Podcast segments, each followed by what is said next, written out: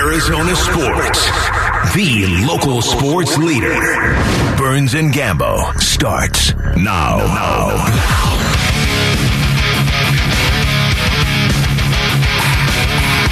Straight up, two o'clock on this Wednesday in Phoenix. John Gambadoro, Tim Ring taking you up until six o'clock tonight. I try to get my headphones situated here. They cannot hear very well. and uh, we we got a big show for you. James Jones is going to join us on the uh, program at about three thirty. So we'll talk to the Suns GM at about three thirty. So looking forward to uh, to having him on the program. A lot of stuff to get into uh, as we talk about the Phoenix Suns. We'll talk some Arizona Cardinals and, and really get into all of that. Let's start. Let's waste no time. Let's tell you what our top story of the day is. Burns and Gambo, the weigh in. Brought to you by Revitalize Weight Loss. Two seconds remaining. The Suns inbound the ball. The Landry Shamet. He shoots a three and gets it. Shazam. It's good. It will count. But this ball game is all over. It is 113 to 110. Yeah, not a good game for the Suns last night. They uh that was a that was a frustrating game to watch because you know I'm watching that. I'm, I'm taking all my notes in the first quarter and the second quarter. Like then they are letting the Washington Wizards hang around. They're they're just letting them hang around. This is a close game. This is a close game. And then you know that third quarter comes, and you know all of a sudden you know they they were able to push the lead. Washington pushes the lead to 71 to 54 after Kuzma hits a three pointer, and then he hit a, he hit a floater. He hit a he had a fast break dunk off of Mikal Miss. So a little bit of a spurt there by Kuzma. They push their lead to 71 54. Now the Suns are down by 17. They come storming back in this game, 17 to two run by the Suns and they get within two. Chris Paul gets his first basket of the game with six minutes and 12 seconds left. He had 11 points in that run. He, that was the only time he played well was in that little run. And you end the third quarter down, uh, down 80 to 78. And like, okay, this is going to be a little bit of a dogfight. But then the fourth quarter, what happens? The Suns go on a run. They take a big lead. They're up by 10. Six minutes and 25 seconds left. DA dunks the ball after getting a pass from Chris Paul. They're up by 10. So just a really weird game, right? Washington got up big, and then the Suns came back. And then the Suns got up big, and then Washington came back, and the Wizards just went on this incredible 19 to 2 run where, man, they were just hitting everything. And I mean everything was going in. Avdija, Beal, Kuzma. The Suns couldn't buy a basket. You were seeing Taj block the shot by Torrey. And the Suns just didn't play well. And they got, you know, they got down by 109 to 100. It was a 21 to 2 run at that point. It's 109 100. It's a 21 to 2 run. Somehow the Suns got it within three because Landry hit a three and then Landry hit another three. But the Wizards were able to hold on and win that basketball game. And they end a 10 game losing streak. They had not won since November 28th. That's a bad loss. Oof. There's no other way to. Did I explain that right? Man, Yeah. there's no other way. Eddie Johnson, I thought, brought up a pretty good point late in the game when it was clear the Suns were going to lose. And he said, hey, listen, don't point to these last three minutes as the reason why the Suns lost this game. Point to the fact that they fell behind by 17 points earlier in the game to a team that came in with an 11 and 20 record and was playing without one of their better players in Porzingis. That's where the game was Yeah. lost in the mind of Eddie Johnson. Yeah, you can make that argument for sure. I think EJ could be right there because you got down that 71 54. Kuzma got hot, uh, but then you were able to come back and make a run of it. But again, I mean, you exert so much energy trying to get back into the game when you're in the second half and you're down by that many points. But, but under, also understand this: they go up 71-54, the Wizards, with about seven minutes to go in the third quarter. Look at it this way: with five minutes to go in the fourth quarter, the Suns were up by ten. So that means in a 12-minute span. Now think about this: a 12-minute span, essentially one quarter of basketball. The Suns beat that team by 27 points. That's how much better they were when they played good basketball for 12 minutes of basketball last night. They beat them by 27. The problem is The other minutes in the game, they didn't play good basketball at all. It was lazy defense, not guys guys not getting to their spots. We we saw what happened on on the bench. The the home video from somebody's cell phone. We'll get into that a little bit later. Charles Barkley on TNT uh, talking about the Suns' internal strife, and he's not too thrilled about Chris, what's going on there. Chris gets hurt. I thought he was going to. He didn't come out of the game, but he ran. You know, trying to get out to a to a shooter when Avdija hits a three late in the game. He tries to get out and he runs right into Taj Gibson and goes down in a heap. I'm like, and he's grabbing his shoulder. I think we're all collective sigh like, oh God, here we go. And then he stayed in the game. He stayed in the game, thank goodness. But I think weren't you worried at that point, like, oh my God, Chris Paul's really hurt? He he yeah, because he looked and he was down for a while, and you're excited to get him back in the game. The problem is you didn't have Chris Paul as a closer, and I don't know if that was a shoulder related issue, but when the Suns needed to close out that game by getting buckets, they couldn't do it. Ayton missed, uh, Shamet missed a couple of shots, Bridges missed a shot, Da got called for a charge, and then on the other end they couldn't get a stop. Beal and Kuzma, no, it, it, Beal and Kuzma yeah. combined for nine straight points to put that game away. And despite what Eddie Johnson said, which is correct, that game was also lost in the final three minutes when the Suns couldn't buy a bucket and they couldn't stop Beal and Kuzma. Well, it looks like they brought Mark Melancon into the game to close. That's what it looked like. Final five minutes of the game, you bring in Mark Melancon, and all of a sudden, a whole bunch of runs given up, and that's that's what I mean. Beal was hitting everything. Kuzma nails a wide open three. Let's talk about Chris Paul for a second. I thought he had a terrible game. Thought he was awful. Back to backs, right? Didn't make a basket in the first half. He was 0 for 5. Finished 3 for 11 from the field, 1 for 3 3 from deep. 11 assists, 3 turnovers, but really struggled with the shot. That was not, you know, back to this is what I worry about with Chris Paul, right? I mean, back to backs or when you've got to play play a bunch of every other day type games, does that wear him out? Like they needed Chris Paul last night, and he was not very good in that game for them. 0 for 5 to start, didn't get a basket until about six minutes left in the third quarter. Had a little bit of a run there for a couple of minutes, but outside of that, was not very good in well, the game. Gambo, I don't think anybody played well, including Chris Landry Paul. Shamet. He, he didn't. He didn't shoot a lot of threes in the game. He only took three threes in the game. What was interesting to me though was when the Suns realized, okay, we crap, we might lose this game, and they turned on the Jets, and again they turn a twenty.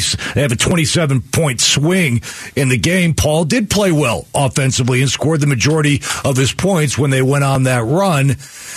I, I got to tell you, I, the way they beat the Lakers the night before, I think played a little mind trick on the Suns. And just hear me out. I think they thought, okay, the Lakers are shorthanded. We went out there and we kicked the dog crap out of them the night before. Here come the crummy Wizards in, and Porzingis isn't playing, and this team has won one game since November, or I haven't won a game since November. Uh, we're just gonna, all you got to do is roll the ball out there and we're going to win the game. And that came back to bite him in the butt last night because the Suns slept walk through that game for two and a half quarters. Yeah. Turned on the Jets, thought they had it won again, turned off the Jets, and then ended up blowing it. And that's exactly what happened DeAndre night. Ayton was good last night. He had 30 points and 13 rebounds, but I thought the star for them was Landry Shamet. I've never really seen him play that well. He hit nine three pointers, nine out of 16. He was knocking them down like uh, going out of style. He had 31 points in the game. He had five assists. I really thought he did a good job facilitating the offense when he had the ball, too. So I thought Landry played extremely well. Dwayne Washington hit a couple of big shots for them late in the game when they needed it. But, you know, not a good game for Chris Paul not a good game again for Mikal Bridges. You know, struggles shooting the ball one out of four from deep, four for 11 overall, and they end up losing that game to the Wizards. The Denver Nuggets, congratulations, Mitch. Your Denver Nuggets now have the best record in the Western Conference. Hey, did you see Jokic's pass last night between the legs? Woo! I did not see that. They were oh, my beautiful. goodness, a backdoor between the legs like he was hiking a football. Well, you know, the hottest team in the NBA is the New York Knicks right now, right? The Knicks are playing some good basketball. You can tell by uh, the silence is deafening. What the, the Knicks are playing good basketball. I'm just right. saying they've won like eight games in a row. Okay, beat the uh, they beat the Golden State Warriors. Trust me, they haven't been good in forever, but they're playing they're playing good. The Wizards didn't have Porzingis. The Suns didn't have Devin Booker. Uh, but they end their 10 game streak. Beal 16 in the fourth quarter. Taj Gibson was really good for them down the stretch, man. He really helped. And then we'll talk about Kyle Kuzma because everybody got a look at, at with him last night. 29 points, six rebounds, six assists, a couple of steals. He had an impact on the game as well. So the Suns have one more home game on Friday, and then they take off for uh, a whole bunch of games on the road. I think it's like seven or eight games on the road. Seven. Seven games on the road. So they'll be on the road for a while. They lose that game 113 to 110 last night. Clutch minutes were terrible for the Phoenix Suns. Got completely outplayed. I'm not really worried about the Nuggets having the best record in the West, but the Suns, it's just a matter of, you know, getting right, making this Jae Crowder trade, adding the pieces that they may need to add, getting this new owner in and seeing what, what he's willing to do as far as the, uh, the cap and the luxury tax are concerned and seeing where they go from there. But Suns lose that one 113 110. Again, James Jones, the GM of the Phoenix Suns, will join us at 330. We'll see what we uh, can get out of him as far as the new ownership, even if he's allowed to comment on it. The NBA has not approved it yet, so he has not, Matt Ishbia has not officially taken over um, the Phoenix Suns as of right now. But we'll talk about that next. Matt Ishbia taking over the Phoenix Suns. What are the expectations? I talked to a former Michigan State alum early this morning. I'll tell you what he said. That's next on Arizona Sports, the local sports leader. Burns and Gambo. Afternoons 2 till 6 on Arizona Sports, the local sports leader. All right, so I, uh, I got a phone call today, and I answered it. How do you like the new Michigan State guy? It was Gibby, Kirk Gibson. My boy Gibby. I go, you know, I, I go, I, I, I think it's going to be great. I think he's going to be awesome. And he, he, goes, listen, I know him. I know him real well. And he told me all the great things about him. And he, you know, he really likes him. And he, I said, we talk like, how well do you know him? He knows him real well. He said, you guys got a gem. Like he was really excited about, uh, uh, Matt Ishbia coming to, uh, coming here, coming to, to Phoenix to take over the Phoenix Suns. So, yeah, I just got that call. It was Gibby. And I talked to Gibby for a while, checked in on him. You know, he's battling the Parkinson's disease. And, uh, we talked a lot about stuff like that, and he invited me to come out and do some snowmobiling with him out in Michigan. So I'm gonna have to pick him, uh, take him up on that. So uh, it was good to catch up with Gibby, former skipper for the D-backs, hit one of the most famous home runs in the history of baseball, and uh, he had a lot of great things to say about Matt Ishbia when he called me this morning. But he's very excited. He was very excited that that a Michigan State alum was taking over the Phoenix Suns. You know, he was jacked. It's a, it's a, it's an exciting time. We we touched on it a lot yesterday, and nothing nothing has happened over the past 24 hours to change my mind. I've talked to other Michigan State guys and boosters that that that know Matt, that know what he's all about. He he, he took a company, he built it. His father started it, but Matt took it to the moon.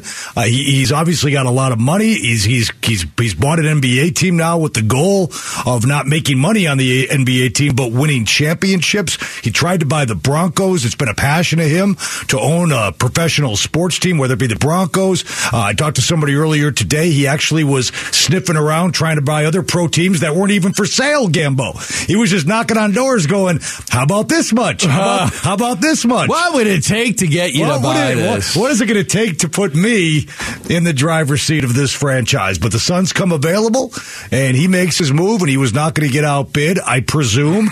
And it, the number gets up to four billion dollars, and sooner or later, and probably more sooner than later, he's going to take over the reins here. Sixty percent of the team, right? We talked about this yesterday. 60%, including all of Robert Sarver's majority owner interest and a portion of the minority partner's interest as well. So this sale has been they've been working on this since September. Uh, Robert got Robert Sarver got suspended uh, for for a year and then this fine $10 million and in order to complete a training program. And then he decided, you know, what was best for the Phoenix Suns was to, to sell the, to sell the team. And I don't think he wanted to sell it now, but I always think at some point he was going to sell it.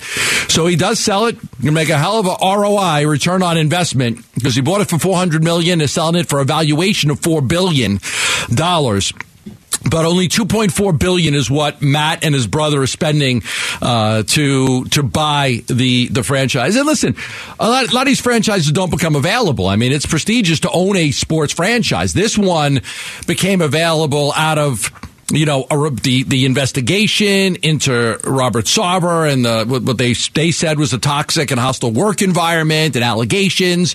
Um, that allowed the Phoenix Suns to be bought because they wouldn't have been available for sale. And it's very difficult to buy some of these sports franchises. They're not often for sale. No, I mean, I think uh, the, the because, because of what the price keeps going up. Nobody wants to sell them. Right. Could, and again, we talked about it. Can you imagine now what the Yankees and the Cowboys are going to be worth? I mean, forget what Forbes values these teams at a couple months ago because right. they valued the, Almost the, doesn't matter. Suns at 2.7 and They just went for four at a four billion valuation. But Yeah, but some people say, what is it worth? Whatever somebody's willing to pay. that's right. I mean, whether it's your house or a baseball card, whatever want it. somebody's willing to pay. I want it, and I'm going to go as high as I need to go, mm. which is probably what happened here.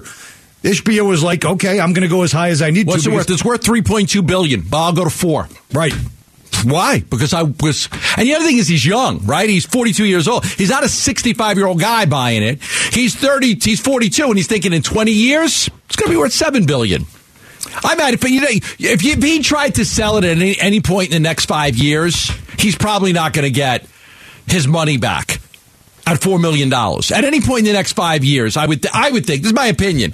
I don't think he makes a whole lot of money on it. But if you're looking at it as a long term investment, and he's going to have it for 20 years, when he's 62, Yes. this this, this organization is going to be worth seven, eight billion dollars probably. Uh, Unless for some reason he's got a boatload of championships and just wants to do something else, I would assume he's going to have this thing for at least thirty years. Well, I mean, wh- why would why would you bow out? I mean, I, He- I think we're going to be eighty years old, Gambo, you and me, and Matt Ishbia is still going to be owning the Phoenix Suns, and you and I are going to be on the, the lake in Lake Como Oh, checking in yeah. him. You got to come visit. Yeah, I might I might live in the next bungalow. Man, I'll have a secondary house. Absolutely. I can't afford to live, live in the big house. You got to come visit Lake Como. I Sure. listen. I, it's open. Like I'm. That's what I want. I told Chelsea that too because we're going to be spending so much time there. Like people could come visit. Like anybody you know, they could come visit. Have them come. No, but I think he's Lake gonna- Como's beautiful. I, I would be surprised if he thought of it as a 10 to 15 year deal. No, he's 42 years old. And- but I think, see, I, I think it's about the competitive juices with him. I don't think he's thinking like, oh, I'm going to invest this and, and make money on it. I think he's thinking,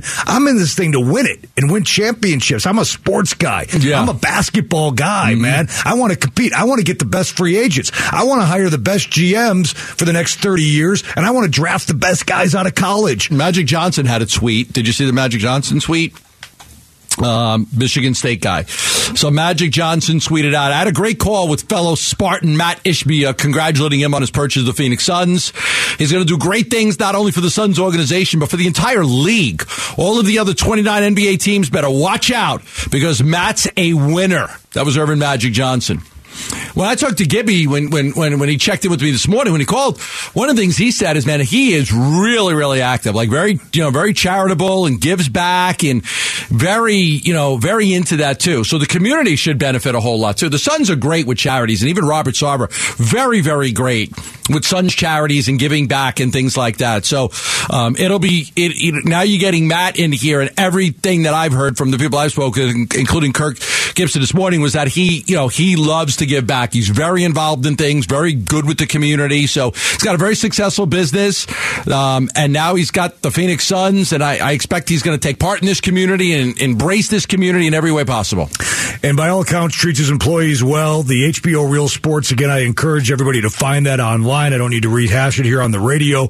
But again, good good family guy. He's got children. He tries to spend time with his kids despite being obviously a very busy guy. It'll be interesting to see how much time early on he devotes to the Phoenix Suns organization and then also running, you know, the mortgage business, which brings in billions and billions of dollars. So, I mean, he's got a lot on his plate right now. He's good. He obviously hires good people and he's probably going to hire a bunch of good people here. There's going to be some new faces in that Suns front office, Gambo. I don't think there's any doubt about that. He's going to want to bring some of his own people in uh, to establish his footprint in the Suns organization. But I expect uh, him to be, yeah, heavily involved in the Phoenix community. He's going to probably have a home here. Don't know if he's going to live here full time. Probably not. He'll probably jet back and forth because that's what these no, guys a lot of these like do. uh, he doesn't know, need to. No, I, Right? Ken Kendrick goes back and forth between here and Colorado. Robert Sarver between here and San Diego. So Of course. a lot of these guys have you know you know. They can be any place in three hours. Sure. The pilot's on standby. Does anyone have a home in Lake Como? yeah. You. I don't, not yet, but that's the goal. One of the biggest questions will be the luxury tax. That'll be the first thing. The current the Suns are about seventeen million dollars over the tax line right now. Um, they're not going to be able to avoid that tax, but I think the biggest question is how far are you willing to go? Uh, You saw the New York Mets; they're going to pay a hundred million dollars plus in taxes because they went out and got Carlos Correa. Sorry, Mitch, they got Carlos Correa when the Giants balked because of the medical. They went, okay. Okay, we'll give you 12 years and 300 something. The, the Mets are spending money like it's left and right, so they're going to spend over 100 million. Does he come in and initially want to be like the Padres guy, where it's like there is no limit to what I'm willing to spend to win a championship? As long as we're winning, I think he's the guy that's going to go over the tax. He strikes me as the guy, if I'm going to go over it, you better have the right guys on the court, because if I'm going Right. over it and we're But- not competing, heads are going to roll. But for an organization like the Phoenix Suns, and, and, and remember this, to go over it by a decent amount is your money, not money that's being brought in from by the Suns. Right? That's, you know, the goal of many of these owners, I've said this before, is very much to kind of break even.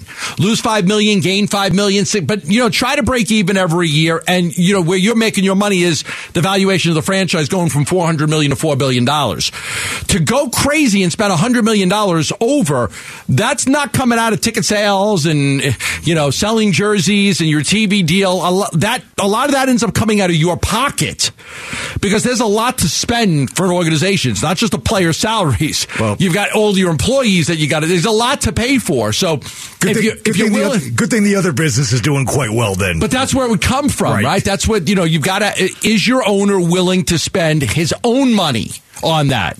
His own money. Not just what the franchise is bringing in, but like deep, deep, deep- I'm going to go into my pockets. You need an extra hundred million dollars into in our Phoenix Suns bank account. Put it in there. if we're playing a hundred million. if we're playing in June, yeah, yeah, that's going to be incumbent on the basketball players to make sure that he's getting his ROI. So buckle up, let's go.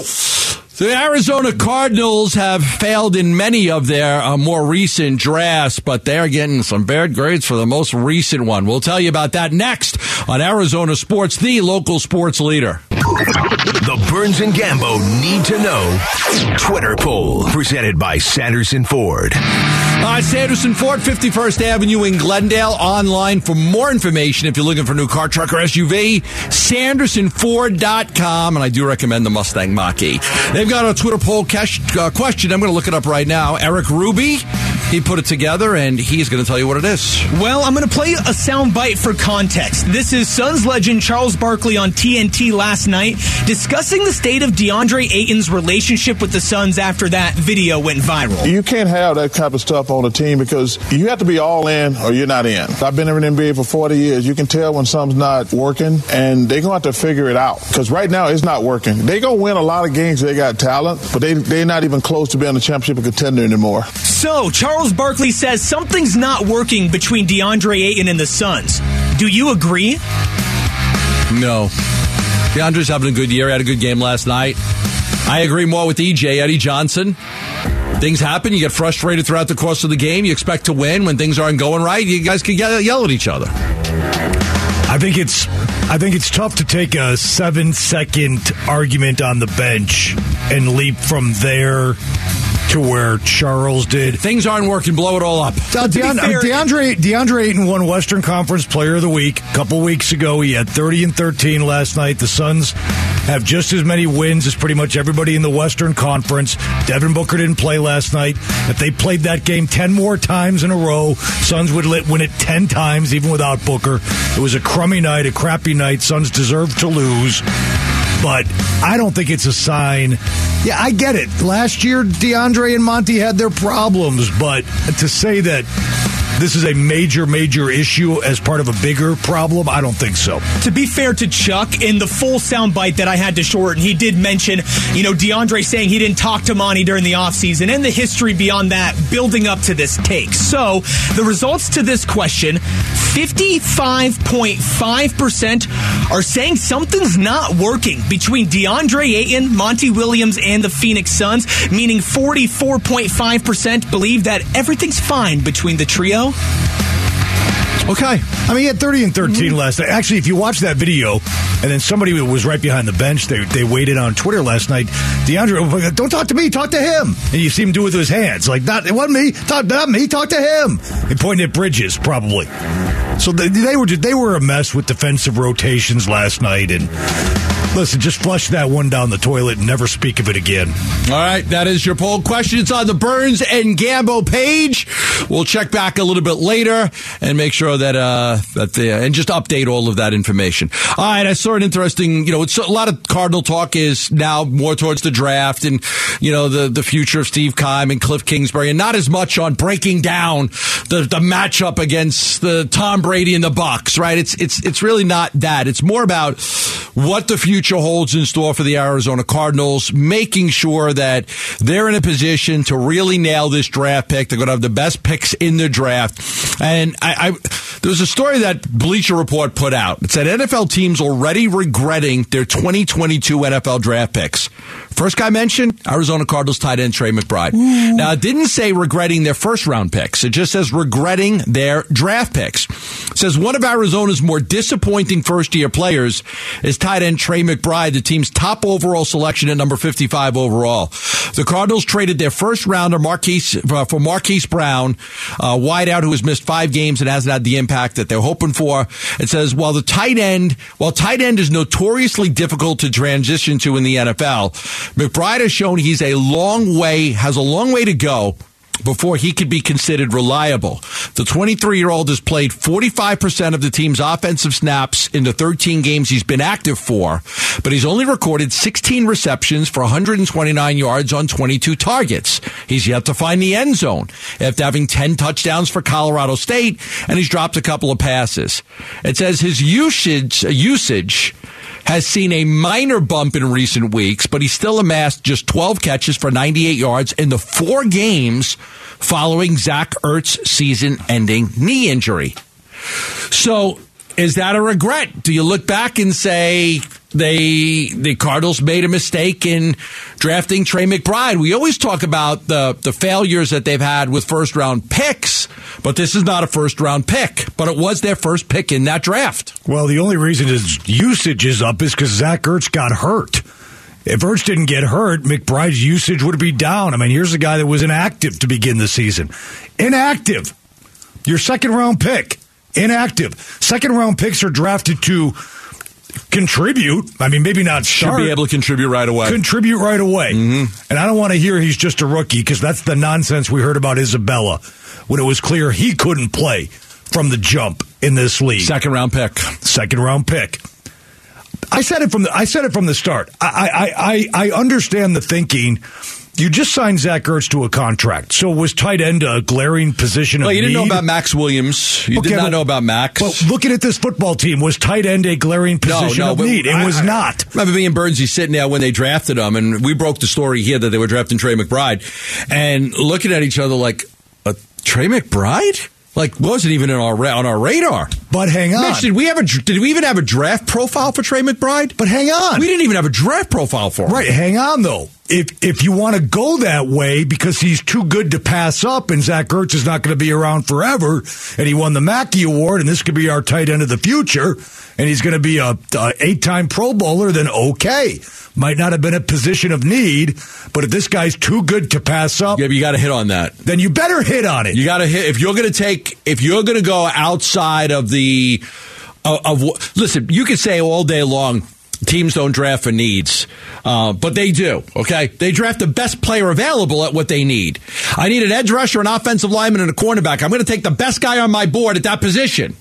But you don't always just take the best player regardless, right? Now, maybe early in the draft, top five, top 10 picks you do, you know, because those players maybe you're more unique. But when you get to pick 55, you know, if you're going to draft a tight end when you don't need a tight end and you need a center and you, you need be- an offensive lineman you and you need great. an edge rusher and you need a cornerback, that guy better be Travis Kelce. Like he, he better be the next Travis Kelce. He better be great. So you so you say, okay, well let's let's see what this kid can do. Obviously, won the so he's got the he's got the resume. He won the Mackey Award, best tight end in college football last year. So they said. Then he gets out there and he he's inactive. It's like okay, that's your first red flag. He's not even ready to play when the season begins. And now we've seen him. He's been out there for six games. He's got 16 catches. And he went home to Denver last week. And I, I, talked about it last week. He'll probably have his best game of the season because for whatever reason, when guys go home, they tend to pick it up a notch. And, and he did. He had four catches for 55 yards. But was this season a bust for Trey McBride? Yeah, I'll say it. It was. But too early to call him a bust. Too early to say they're regretting the draft pick But what you can say, the early first year returns on McBride have not been good, and it calls into question whether or not at least he, he, he will be good Yeah. going forward because we haven't seen signs of that yet. They mentioned the Bears with the uh, wide receiver Velus Jones Jr. They drafted him in the third round. They also liked him as a kick returner, but he has not been very good. They mentioned the Cowboys wide receiver Jalen Tolbert, who was also a third round pick and hasn't done very well. They mentioned the Texans offensive lineman Kenyon Green. Um, he's the highest drafted player on this list. So he was drafted number 15 overall by the Texans. He eventually got the starting left job, uh, left stuff guard job, but he is disappointed in that role. Jacksonville Jaguars linebacker Devin Lloyd, number 27 overall. He's been a disappointment. Offensive lineman Ed Ingram of the Minnesota Vikings uh, is another play, the only other player that were mentioned. So there was what five or six players mentioned, but the top of the list was the Cardinals tight end Trey McBride saying that he has had a really disappointing season. They're, they're not regretting the pick yet. It's just, again, early returns have not been good. McBride needs to get bigger and stronger. He's got to get. He's got to get in the weight room. He's got to look a little bit more like Max Williams when next year rolls around. I see some skills. I see the ability to run routes, maybe catch the football a little bit. He just he's got to get bigger. He's got to get stronger. Yeah. Period. Yep, that is uh, where the, uh, the the Bleacher Report story is on Trey McBride. And you go back with all the needs that they had. You know, you needed offensive line help. You needed an edge rusher desperately. You needed cornerback help. You would have thought, okay, they uh, they've got to try to use that second round pick because they traded their first round pick for a, a wide receiver. Now, I understand getting all the skill position players for Kyler Murray, but you got to have the guys that can protect Kyler Murray, and you have to have the guys that can help the defense get off the field. And they went wide receiver traded their first round pick for a wide receiver, then drafted a tight end in the second round with their first overall pick. Colt McCoy's been ruled out of this game coming up on Sunday. We'll tell you about Trace McSorley and the other Cardinal injury news next, right here on Arizona Sports, the local sports leader. Burns and Gambo. Afternoons on Arizona Sports, the local sports leader. Uh, still in the protocol, but feeling a lot better. He'll be out this week, um, but he definitely felt a lot better today, which was encouraging. All right, Colt McCoy is out for this game. A must-win game for the Tampa Bay Buccaneers. They they have to win this game. Uh, there's a lot of pressure on Todd, Todd Bowles right now. I don't think they're very happy with the job that he's done over there. You know, Tom No. Brady's having a miserable season. They've got to win this game. Like they're hanging on to uh, to the division title by the skin of their uh, chinny chin chin. They've got to beat the Cardinals, and you would think, you know, Tom Brady against. Trace McSorley would be a big advantage for, for Tampa Bay. Trace McSorley has appeared in seven NFL games. He was drafted in the sixth round, 2019 by Baltimore. The Ravens drafted him. He's got one touchdown pass in his career. Just one touchdown pass. He's going to make his first NFL start against the Bucks on Christmas Day. So the Bucks have one of the better pass pass defenses in the league. They only allow 194.5 yards per game. No Kyler Murray, no Colt McCoy, and now Trace McSorley's going to get the opportunity to go in this game. I'll tell you right now, if Todd Bowles can't figure out a way to beat Trace McSorley and the Arizona Cardinals on Christmas night, he won't make it on Lo- the bus. Lost to Brock Purdy. He won't make it on the bus, let alone the airplane. Uh, for Tampa, that that'll, that will be absolutely inexcusable. Byron Leftwich too. I mean, I know a lot of Cardinal fans remember Leftwich fondly from his time here working under BA, but that has been a that combo has been a disaster uh, in Tampa. They're six and eight.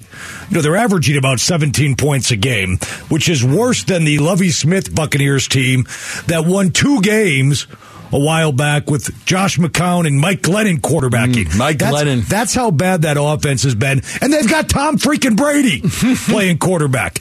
Back to Colt McCoy. Gambo, we're not surprised McCoy's not going to play. Let me take it a step further. Would you even bring Colt back for the last two? No. Uh, thir- 36 years of age. No, I want to see what I. I got to make a decision on McSorley. Colt's my backup quarterback next year. So I don't have to make a decision on him. I got to make a decision on McSorley. Let me see what the kid could do. Let me see if there's some something special about him. I, I will play McSorley. I'm Sure. not I'm not rushing to Colt back. Sure, that's one benefit. My my thinking is there's no reason to put Colt McCoy in harm's way behind that patchwork defensive line, especially if the 49ers and that defense has something to play If for. they have something to play in for. week 18. I would not subject Colt McCoy and the concussion to those guys. So at that point, just shut him down for the Falcons game in the season. I mean, he's already shut down for Sunday. Yeah. So just trace, trace, you got this. Let's just get to the finish line. And then, as you were saying, in the process, we'll also get a good look at Trace McSorley. Here is Cliff Kingsbury talking about his third string quarterback who's going to start this week. He's one of those guys. I hate to use the term gamer, but he, he's got a lot of moxie. Plays with a lot of confidence. Teammates respond to that well. Um, you know, he's mobile, can move around. You know, he had a couple of throws he'd like to have back, but he had a couple of scoring drives. And like I said, uh, after the game, I just want to see how he does with some reps. It's not easy to go in there without any reps, basically throughout the entire season with the first team offense. So excited to see how he um, can perform with some reps this week. Yeah, I mean, they'll have him as the starter. They'll have David Blough as the backup quarterback, and then they sign James Morgan on the practice squad. So that is your that's your quarterback room right now. So it's not very good. McSorley, like I said, is going to make his first career NFL start. He's got one touchdown pass in his career, going up against Tom Brady and the Bucks. Not a good Bucks team, but you know McCoy. You know what Colt McCoy is. He, Twelve years in the NFL. He's played in a number of games for you over the last couple of years. He's under contract for next year. He's your guy. I'm not rushing him back, but I do want to take a long look at McSorley just to see if there's anything there.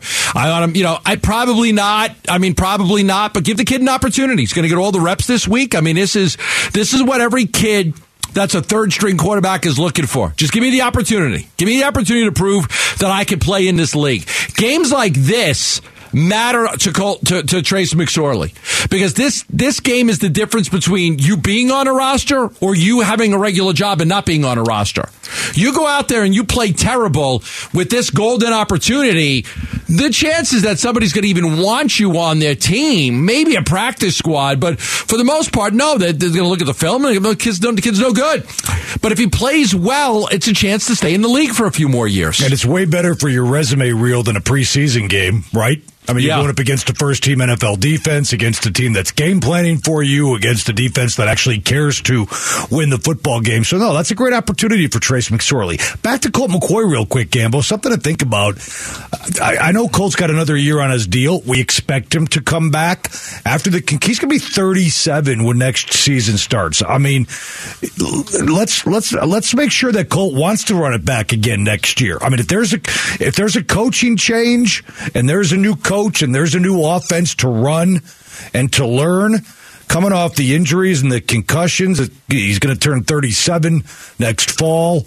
You know, Colt McCoy. If it's not, not now, granted, you can make a lot more money doing this than he can do anything else usually in this world.